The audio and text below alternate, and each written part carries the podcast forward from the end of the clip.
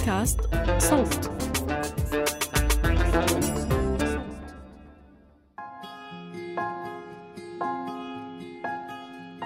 لم نعد قادرين على أن نميز بين الدولة والسلطة والأسرة. من فيهم يعيد إنتاج الآخر؟ من فيهم يعزز دور الآخر؟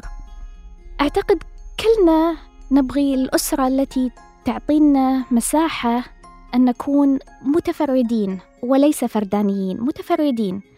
أن تكون لنا شخصيتنا أن تكون لنا خصوصيتنا أن نكون جزء من العائلة بدون ما تنبذنا أو تلفظنا إذا اختلفنا في الرأي أو في التوجه. كانت الأسرة الوحدة الاقتصادية الأساسية في المجتمع. كان دور المرأة والرجل مكمل لبعضه في المنزل. ما كان هرمي مثل ما نشوفه اليوم. لازم نقضي على النموذج الهرمي للأسرة. يعني فكرة أن الأبناء ملك أهاليهم فكرة أن العقاب له جانب تربوي فكرة أن سمعة الأسرة من سمعة أفرادها. لازم ننظر للأسرة كاتحاد بين أفراد مستقلين عن بعض لكن يجمعهم دم وحب واهتمام.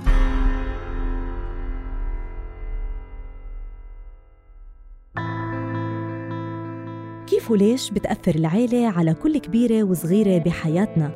وشو بصير بالناس اللي بتحاول تتحدى وتغير الواقع المفروض عليها ولو شوي؟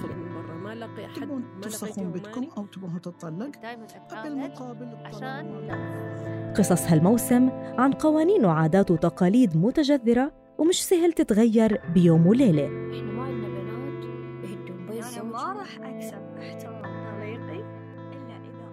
أنا تالا حلاوة من فريق صوت. في الموسم التاسع من عيب اشتغلنا مع منتجي ومنتجات بودكاست من جنسيات عربية متعددة وحملنا لكم حكايات رح تسمعوها بصوت رواة القصة أنفسهم من البحرين والسعودية ومصر والأردن والإمارات وفلسطين وعمان واليمن وسوريا. نزيهة سعيد صحفية بحرينية عايشة في برلين بتهتم بالقضايا السياسية وحقوق الإنسان ومهتمة بقضايا النوع الاجتماعي رح ترافقكم في حلقة اليوم.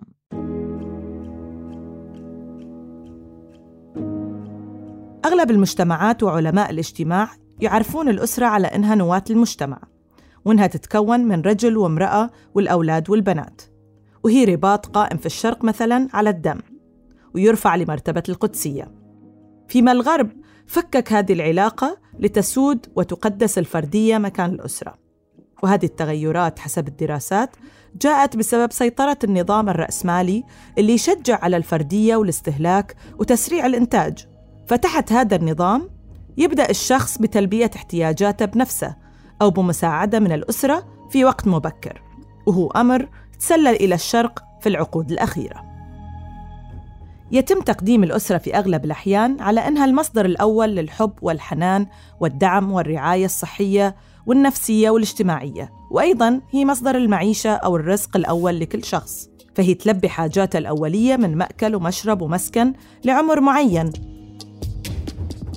بما أن إحنا نتكلم عن منطقتنا العربية فما بنتطرق للحديث عن تطور مفهوم الأسرة اللي بعض البلدان اعترفت فيها بزواج المثليين والمثليات واعترفت بالتبني.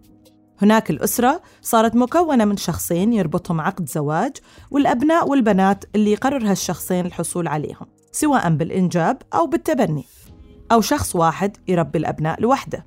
أو مؤخراً بعض الدول اعترفت بالحيوانات الأليفة اللي تربيها الأسرة كجزء منها مثل إسبانيا وفرنسا والبرتغال وولاية كاليفورنيا الأمريكية.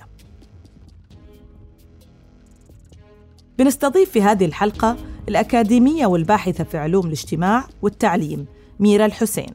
تهتم في كتاباتها بمجتمعات الخليج وخصوصاً بلدها الإمارات. وأيضاً تنضم لنا من البحرين الباحثة ضبية الرفاعي. تحمل شهادة الماجستير في دراسات الشرق الأوسط من جامعة تكساس الأمريكية. ومهتمة بالخطاب العام المعاصر والحركات الاجتماعية في الخليج. رح نحاول مع ضيفاتنا نفكك دور الأسرة ومكانتها والمتوقع منها وقدسيتها اللي اكتسبتها عبر السنوات. ونبدأ مع ظبية. التحولات اللي طرأت على ماهية الأسرة نفسها نقدر نفهمها كتبعات للتحولات الاقتصادية اللي صارت على مر الزمن. يعني آه لما كانت الأسرة الوحدة الاقتصادية الأساسية في المجتمع كان دور المرأة والرجل مكمل لبعضه في المنزل آه ما كان هرمي مثل ما نشوفه اليوم. فكان الرجل يصيد الفرائس وهو مع زوجته يزرعون يرعون الماشية مع بعض. كان الرجل يجيب المواد الخام سواء من الحيوانات ولا النباتات والمرأة كانت تصنع منها أدوات منزلية مثل الصابون والملابس. ففي هذا الزمن كان كان دور المرأة مركزي في المجتمع والأسرة لكن مع تأسيس نظام الأجور وتوسع المنشآت التجارية والمصانع اللي كانت تعتمد على الرجال المرأة عانت من خسارتين. خسرت آه، من ناحية دورها الاقتصادي اللي الآن حل مكان السلع التجارية اللي يشتريها الزوج بماله وهم خسرت مكانتها في المجتمع والأسرة لأنها صارت ضرورة معتمدة على الرجل وهاي التحول ساهم في تعزيز واستمرارية الأبوية كنظام اجتماعي شمولي يجعلها خاضعة لسلطة الرجل. صار أن المرأة تخضع لزوجها أو أبوها أو أخوها مقابل توفير حاجاتها الأساسية مثل الملجأ والأكل والأمان والمال. فمؤخرا مع شيوع انخراط المرأة في سوق العمل صرنا نشوف بعض التحولات المرتبطة بمفهوم الأسرة. يمكن لحين الأسرة الأبوية البنية هي النموذج السائد ولكن الاستقلال الاقتصادي للمرأة فتح مجال للتفاوض حول دورها ومكانتها في الأسرة. وهالمجال ما كان موجود من قبل.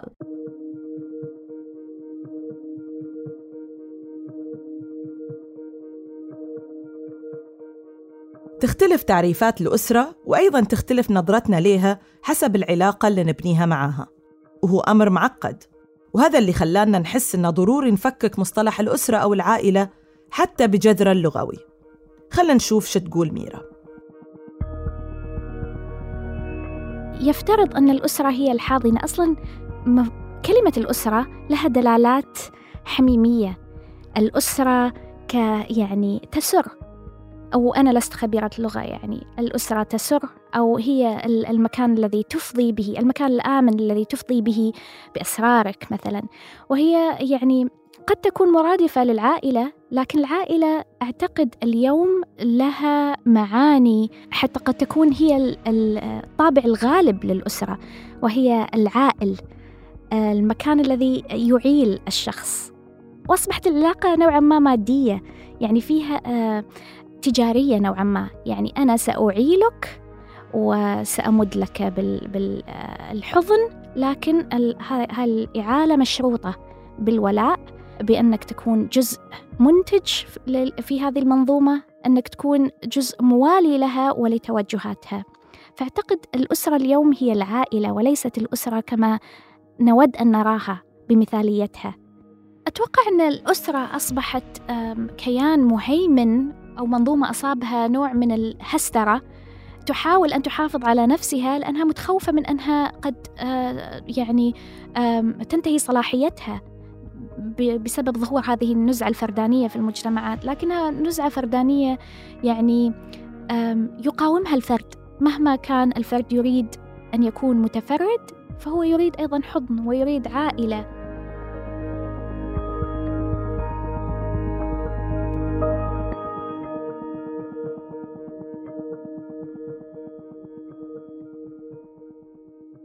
رغم أن تحليل ميرا لجذر كلمة الأسرة بوصفها التي تسر أو المكان الذي تفضي به بأسرارك. هو تحليل متفائل إلا أن بالواقع جذر كلمة أسرة من كلمة الأسر. فمثلا حسب معجم الدوحة التاريخي للغة العربية الأسرة تعني ما يشد به الشيء ويربط وكذلك تأتي بمعنى الدرع الحصين. في مجتمعنا العربي توجه أصابع الاتهام للأسرة لدعمها وتعميقها للمجتمع الذكوري والأبوي. فتكون هي إحدى أدواته في تمرير النموذج الذكوري للجيل المقبل. فهل تتفق ميرا مع هالطرح؟ تعالوا نشوف. احترام الهرمية. احترام السلطة. يعني إعادة إنتاج هذه المفاهيم. ما دورك في المجتمع. مكانك في المجتمع. ما يمكن أن تخوض فيه ولا تخوض فيه. فتصبح الأسرة هي المنظومة التي تفوض لها آه، إعادة تأهيل هذا الجيل حتى يخرج للمجتمع متناسق ومتجانس معه. حتى يحافظ على هذا المجتمع ولا يحاول أن يتمرد عليه.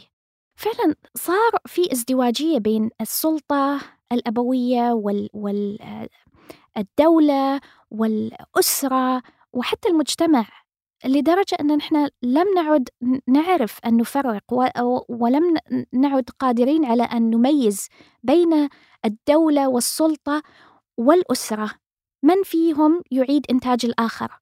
من فيهم يقلد الآخر؟ من فيهم يعزز دور الآخر؟ فعلا أصبحت هذه الحقيقة والواقع. فالأسرة مثلا تعيد إنتاج الأحكام والشروط والقوانين الأبوية والذكورية التي يعززها المجتمع. الدولة مثلا بقوانينها تريد تحافظ على الأسرة تريد أن تحافظ على آه، تجانس المجتمع ولا تريد أن تهيج المجتمع. فتقوم على آه، تعزيز القوانين الذكورية لأنها أعراف ولأنها قيم ولأنها المتعارف عليه والذي يتقبله المجتمع. ولا تحاول أن أن حتى تجادل أو أنها حتى تحاول أن تعيد التفكير في هذه القوانين. مع أنها ربما تريد ذلك لأن بالنسبة لها فردانية الشخص هي أكثر إنتاجية من الجمعانية التي قد تقلص من الإنتاج. إلا أنها في نفس الوقت يعني بين نارين. هل نحن نعطي مجال للنيوليبرالية أنها تعزز الفردانية في مجتمعاتنا الجمعية وبذلك تهدد آه، الذكورية؟ تهدد قوامة الأبوية في مجتمعاتنا؟ أم نسمح للأبوية أنها يعني تسود بيننا وتكون من نوعا ما نوع من المقاومة بالنسبة لهذا المجتمع المحافظ لهذه القيم النيوليبرالية؟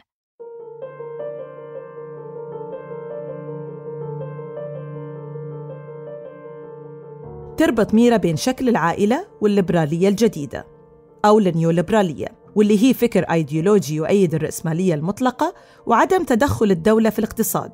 ويتبنى سياسات اقتصادية تقلل من دور الدولة وتزيد من دور القطاع الخاص قدر المستطاع.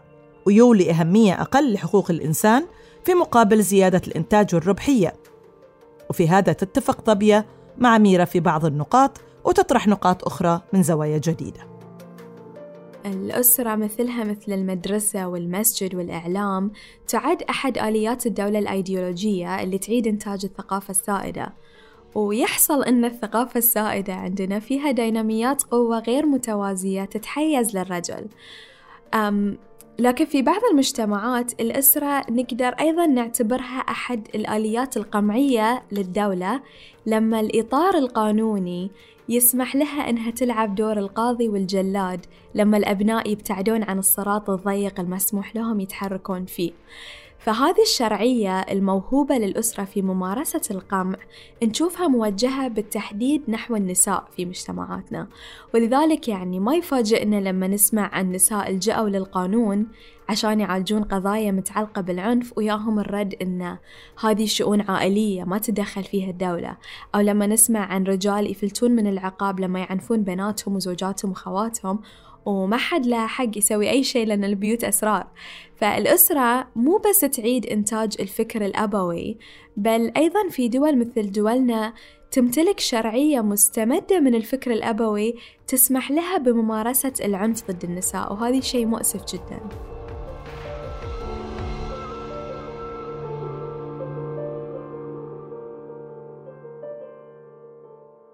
ما بين تغير دور المرأة في الأسرة وبين تبعيتها لهالمنظومة وولائها ليها يكمن سؤال أين نحن من الأسرة وشنو نحتاج منها؟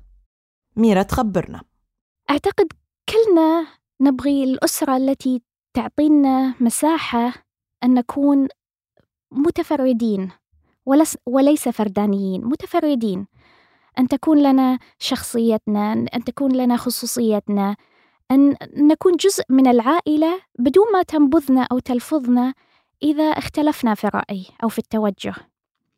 وهذه العائلة المثالية المفروض تحتضن في كل الأحوال لكن في الواقع ليس كذلك.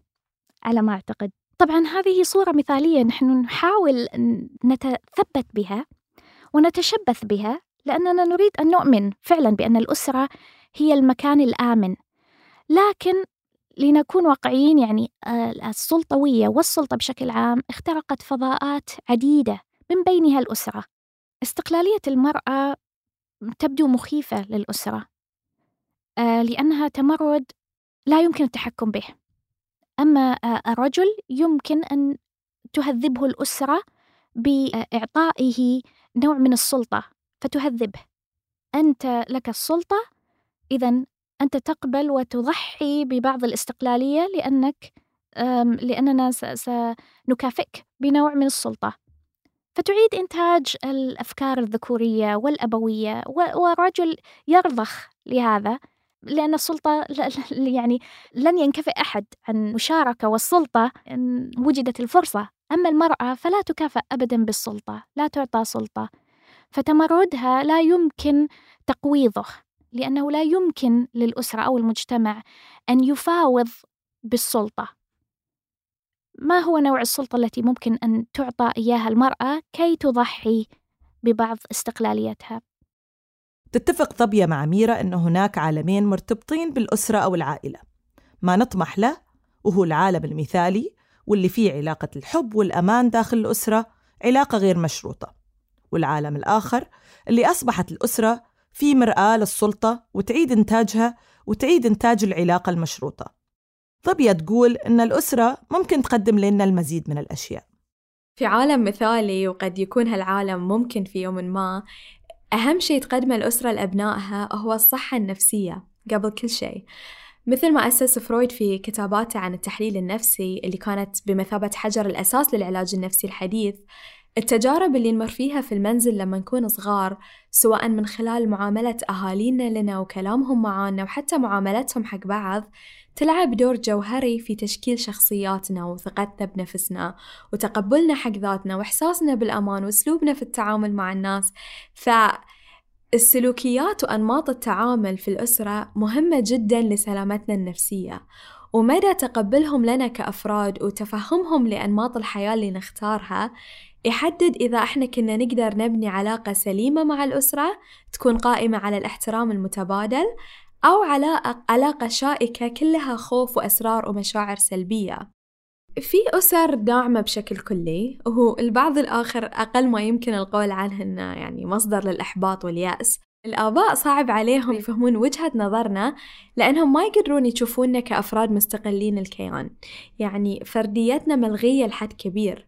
دائما إحنا نتبع لهم وحق سلطتهم وهذا الشيء طبعا يسبب يأس شديد لما نحس ان ما عندنا القدرة على اتخاذ قرارات تعنينا إحنا وما راح تضر أحد غيرنا.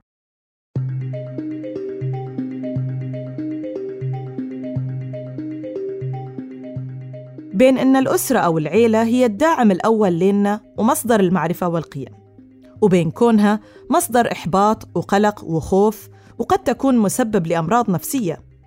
وين تشوف ضيفاتنا الثنائية؟ نسمع من ظبية وميرا على التوالي. الأسرة هي أحد الآليات الأيديولوجية اللي تعيد إنتاج الجينات واللغة والأسس الثقافية السائدة في المجتمع.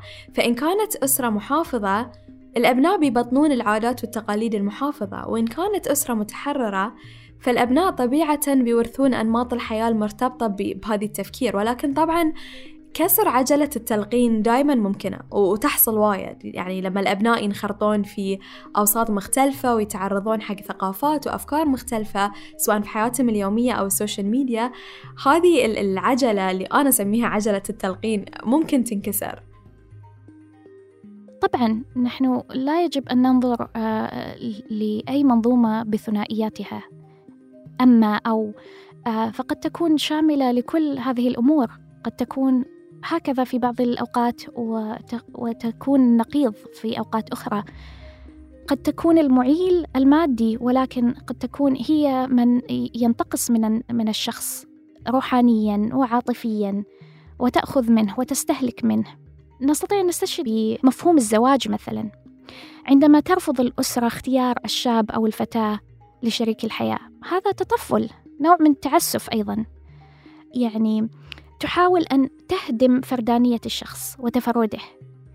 فتحاول أن تدخل في إعادة إنتاج نفسها لأن أي تدخل من طرف آخر لا تقبله الأسرة عبارة عن نوع من تحدي لضوابط وحدود الأسرة هذه ومفاهيمها وقيمها. فتحاول أن تحافظ على قيمها وكينونتها بأن ترفض ما هو مختلف وغريب فيتعلم الشخص رفض ما هو مختلف وغريب حتى يعيد إنتاج نفسه ومحيطه وقيمه وما إلى ذلك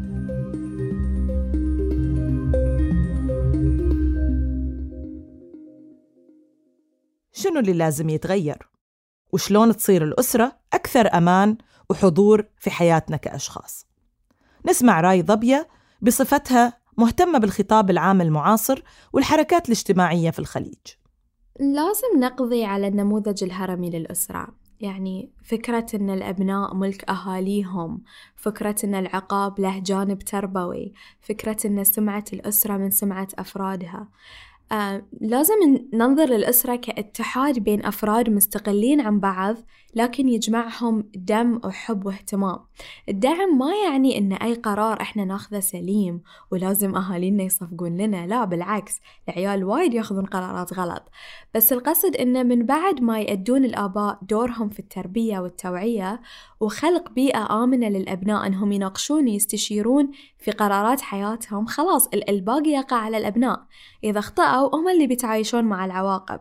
وهالعواقب يعني بيتعلمون منها وبيتعلمون ما يكررون أخطائهم وبيستجيبون أفضل لنصايح أحبابهم. أما مسألة لا تسوون ولا بعاقبكم فدائما نتيجتها أسرار وكذب وخلق حاجز بيننا وبين أهالينا لأن ما نحس بالأمان إن إحنا نشارك حياتنا وياهم سواء الأشياء الحلوة أو الأشياء المرة اللي تصير لنا. للعائلة تأثير في كل واحد فينا. وتكون السبب في اللي نوصل ليه واللي نحققه. وكلنا نطمح مثل ما قالت ضبية أن المجتمع ينظر للأسرة كاتحاد بين أفراد مستقلين عن بعض لكن يجمعهم دم وحب واهتمام. ضبية تشاركنا جانب شخصي من هذا النقاش. أول شيء أبي أتكلم عن أثر أمي في تكوين شخصيتي. أمي طالما لعبت دور الأم والأب في منزلنا وهالشي عزز فيني فكرة أن ما أحتاج ريال عشان أقضي أموري وأعيش حياتي.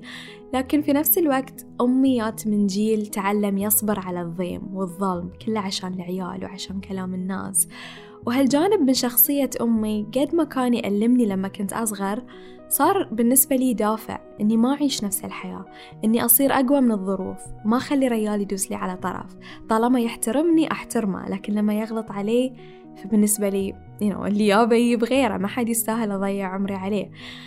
أما بالنسبة حق أثر أسرتي بشكل أوسع في تكوين شخصيتي فكوني الأخت العودة مع أن عندي اثنين إخوان أكبر مني خلاني بمثابة أم حق أختي الصغيرة ولحد ما أم حق أمي. فاضطريت أكبر وايد أسرع من عمري واضطريت أخوض تجارب ما كان لازم أخوضها في ذاك العمر. يعني عموما بالنسبة حق أغلب الناس يعني يشوفون الأسرة ك... كسند. هم الأسرة هي الشيء اللي يعرفون إنه لو طاحوا بتكون وراهم بتمسكهم. بس بس ما أعرف يعني. شخصيا ربيت في بيت ما قد حسيت إنه كان في حس بالاستمرارية والاستقرار. يعني ما كان في ضمان إنه لأن اليوم حلو بكرة بيكون حلو.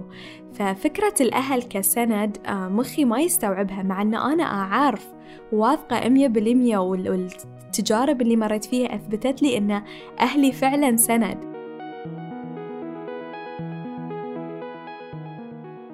ممكن يساعدنا في مرحلة ما من حياتنا أن نكون واعين لعلاقتنا مع المحيط والمجتمع والعيلة.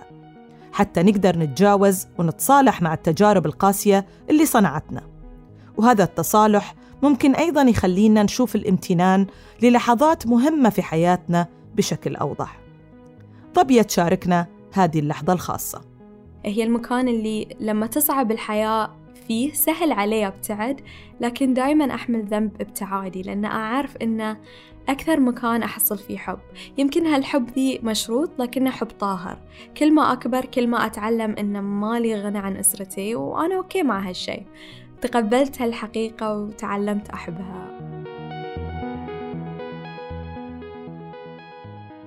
وتأكد ميرا على دور العيلة في حياتها. كلمنا عن لحظات الامتنان والتباين وتشاركنا الجانب الشخصي من نظرتها للموضوع كفرد في عائلة وليس فقط كباحثة في علم الاجتماع. أدين للأسرة بكثير من الأشياء يعني وأنا ممتنة للأسرة للكثير من الأشياء فحتى مقاومتها لتفردي هذا علمني نوع من المقاومة لكنها حاضنة في نفس الوقت. يعني الأسرة ليست كيان متجانس. تجده يعني يولد نفسه في في كل الأحيان. فكل أسرة تنتج أسر مختلفة تماما وهي نفسها مقاومة لنفسها. التباين والاختلافات بين ما تنتجه كل أسرة من أسر هو نوع من المقاومة كذلك ونوع من التطور.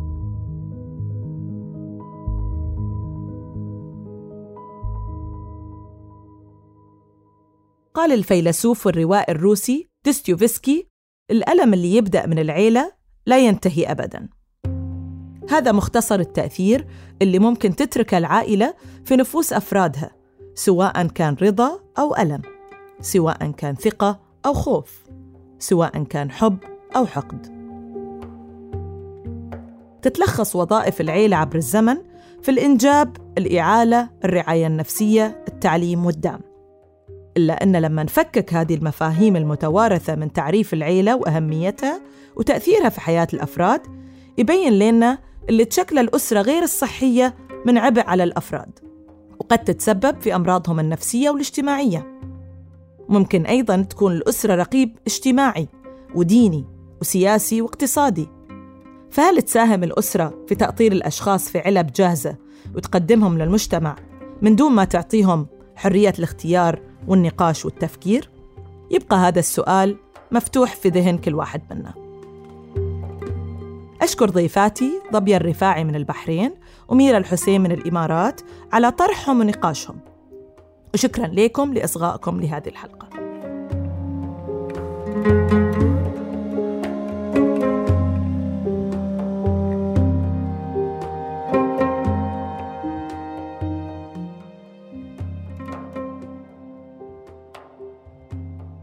كنت معاكم من الكتابة والتقديم نزيهة سعيد من التحرير تالا حلاوة من المتابعة والتنسيق بسنت سمهوت ومن هندسة الصوت محمود أبو ندى. لا تنسون تشتركون في قناة عيب على تطبيقات البودكاست حتى توصلكم تنبيهات الحلقات الجديدة. بودكاست عيب من إنتاج صوت.